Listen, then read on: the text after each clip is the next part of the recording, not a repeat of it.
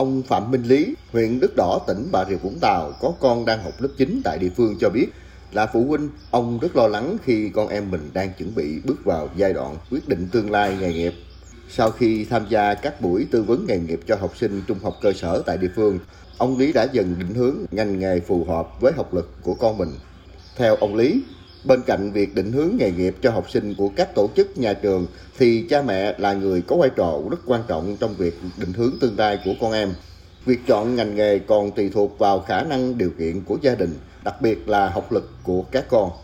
Theo tôi ấy thì à, xác định rõ đối với lại con em mình thật sự không tâm huyết với việc học tập, học lực yếu, đó thì cha mẹ cũng nên suy nghĩ tính toán cho nó phù hợp, Đấy, chọn cho cháu một cái, cái nghề nào đó phù hợp với lại sức khỏe, phù hợp với điều kiện hoàn cảnh gia đình nhà mình để cho các cháu là học sau này các cháu có cái nghề ổn định.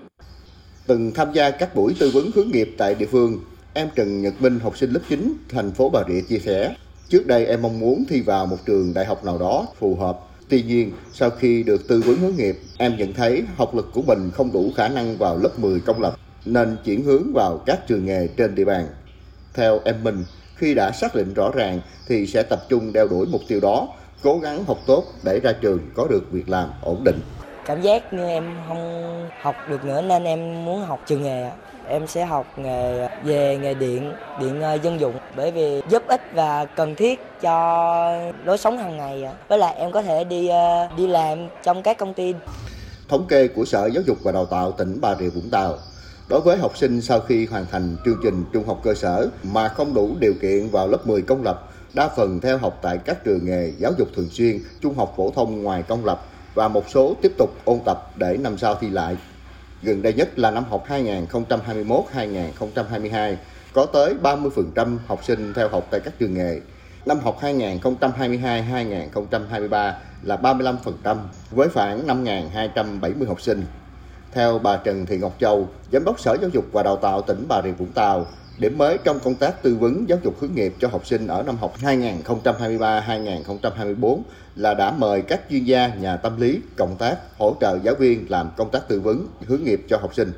Bên cạnh đó, trách nhiệm của ngành giáo dục trong tuyên truyền cũng rất quan trọng, giúp phụ huynh và học sinh có sự lựa chọn đúng đắn nhất, không còn lo lắng băn khoăn giữa việc học nghề, tiếp tục vào trường trung học phổ thông hay giáo dục thường xuyên.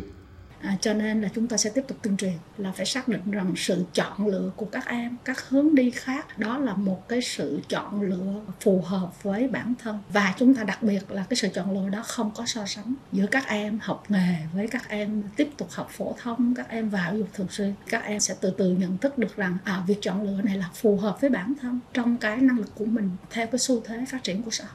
Sở Lao động Thương binh và Xã hội tỉnh Bà Rịa Vũng Tàu cho biết Sở sẽ tăng cường công tác tuyên truyền, nâng cao nhận thức của học sinh, phụ huynh để chọn lựa ngành nghề, trường học phù hợp với hoàn cảnh gia đình, khả năng bản thân của mỗi người. Đồng thời đề xuất các địa phương, các cơ sở giáo dục nghề nghiệp thực hiện hỗ trợ đầy đủ các chế độ chính sách như miễn giảm học phí, giá vé xe buýt, ký túc xá để học sinh ở xa đi lại thuận tiện và dễ dàng đeo đuổi việc học. Ông Trần Quốc Khánh, Giám đốc Sở Lao động Thương binh và Xã hội tỉnh Bà Rịa Vũng Tàu cho biết, Sở sẽ phổ biến các chính sách này đến các cơ sở đào tạo nghề nghiệp ngoài công lập. À, đối với em không có điều kiện đi lại và ở xa thì cũng đang thực hiện một phối hợp thì ban hành cái chính sách giảm giá vé thực hiện cái uh, xây dựng các ký túc xá để các em uh, xa có điều kiện lưu trú và các em an tâm học cũng như phụ huynh cũng an tâm để động viên các em tham gia học nghề để đề án giáo dục hướng nghiệp và định hướng phân luồng học sinh trong giáo dục phổ thông giai đoạn 2018-2025 thành công và phù hợp với thực tiễn thì việc đổi mới phương thức giáo dục tư vấn hướng nghiệp của ngành giáo dục là cần thiết, giúp phụ huynh và học sinh có nhận định đúng đắn, quyết định sáng suốt cho nghề nghiệp tương lai. Nhất là hoạt động tư vấn hướng nghiệp cần được thực hiện từ sớm để phụ huynh học sinh có nhiều thời gian cân nhắc chọn hướng đi phù hợp Đối với việc học nghề, cần quan tâm chính sách hỗ trợ chi phí đào tạo và đặt hàng lĩnh vực đào tạo để thu hút học viên.